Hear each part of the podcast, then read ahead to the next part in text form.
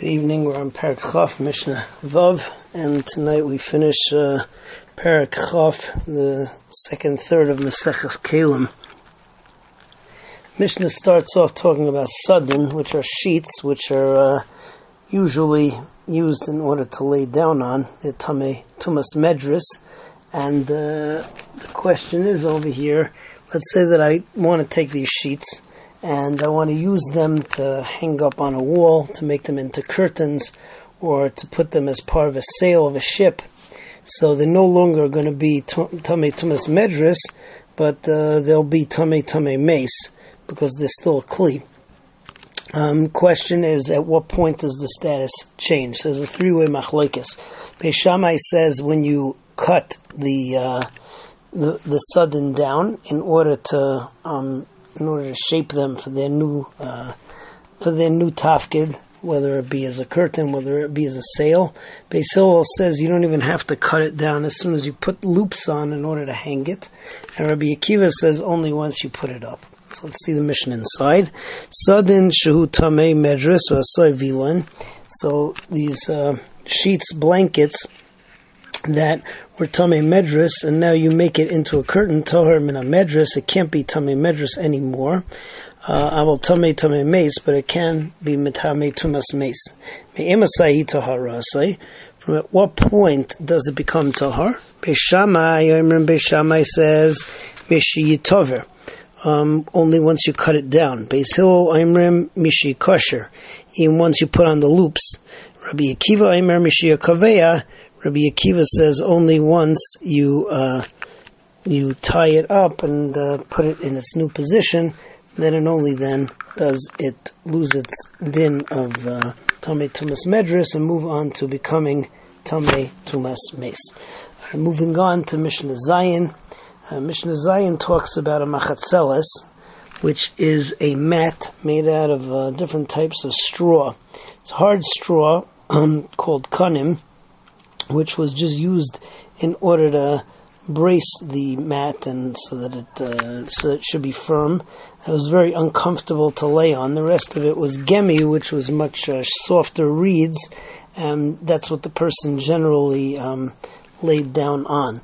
The halacha is is that if uh, it's not usable because of the fact that there's too many of these kanim in the way, a person is not going to be able to lay down on it. So then it's not going to be tummy tumas medris because it's no good for it's no good for a mattress. So Mishnah goes into details and says that if a per- person puts the kanim um, lengthwise on the mat. Uh, and uh, that's the opposite of the way that it usually was done. They would usually put it uh, put it widthwise because a person would lay down widthwise on on the mat. Many people would get on the same mat, and the length of the person would be to the length of the mat. Uh, this person, though, puts it lengthwise on the mat, um, which means that when the person lays down, so he's going to have these hard things going through his back. Uh, it's uncomfortable. So Tanna Kamma says that that says that it's not a good mat and it's not Tami Tumas Medris. The Chachamim say that since you can sleep the other way, even though it's not the what, what's normally done, um, it's still going to be Tame Tumas Medris. The only time where it wouldn't be is if uh, you have this, uh, let's call it like an like an arc, like uh, what's it called, an arc going through the through the mattress of, of, of these hard reeds, which would make it absolutely impossible to sleep on it without it cutting into your back. Um, another case, let's say that you put the reeds widthwise, which is the normal way, but there's not four tfachim between each, each reed, um, and uh, between each one of the kanim, which means that a person can't lay down in between the kanim. So that's also tohar because you can't lay down that that way. Um, if the machzeles is going splits in half, so Rabbi Yehuda says that uh, it's also tahar. Also, if the if the specific reeds that are uh, woven in that keep it together cut out come out, it's also tahar because it's not it has no kiyum. Um, if the uh, if the mat splits instead of uh, lengthwise, if it splits splits widthwise, and there's still three threads holding it together, so then it's still tame because it still has a kiyum, and uh, you can use it.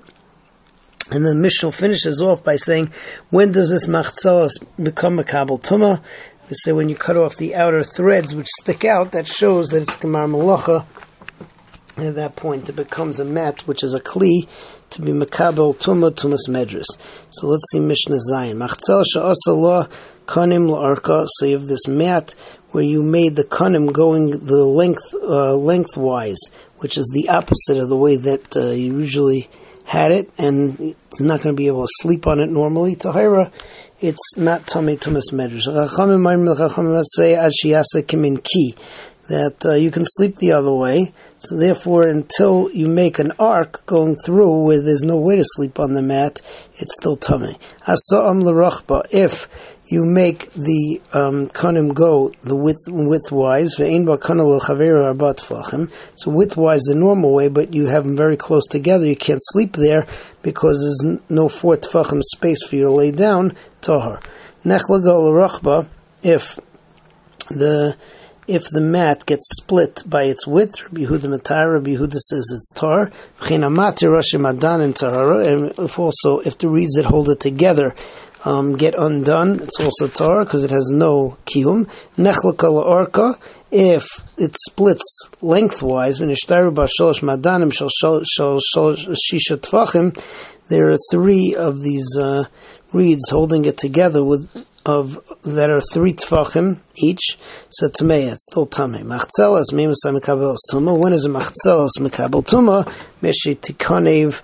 When you cut off the reeds that stick out, v'gemar malachto. That's considered gemar malacha. And uh, with that, we finish Perak Chof. As Hashem, next time we continue with Perak Chof Aleph.